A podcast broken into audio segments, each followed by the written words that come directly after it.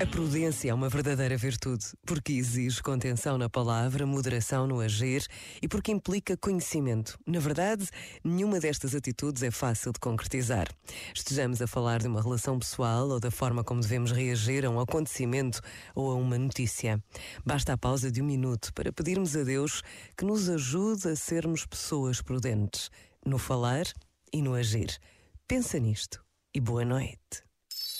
Este momento está disponível em podcast no site e na app.